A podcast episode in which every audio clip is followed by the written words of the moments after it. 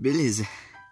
Eu não sei o que eu tô fazendo aqui e eu realmente sou um perdido nesse mundo de podcasts, mas eu tô entediado na quarentena e eu tô a fim de conversar e desabafar um pouquinho.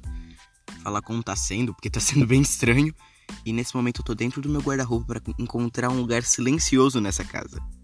Então, tá difícil. E se você quer conversar comigo ou ouvir minhas histórias malucas, é só continuar.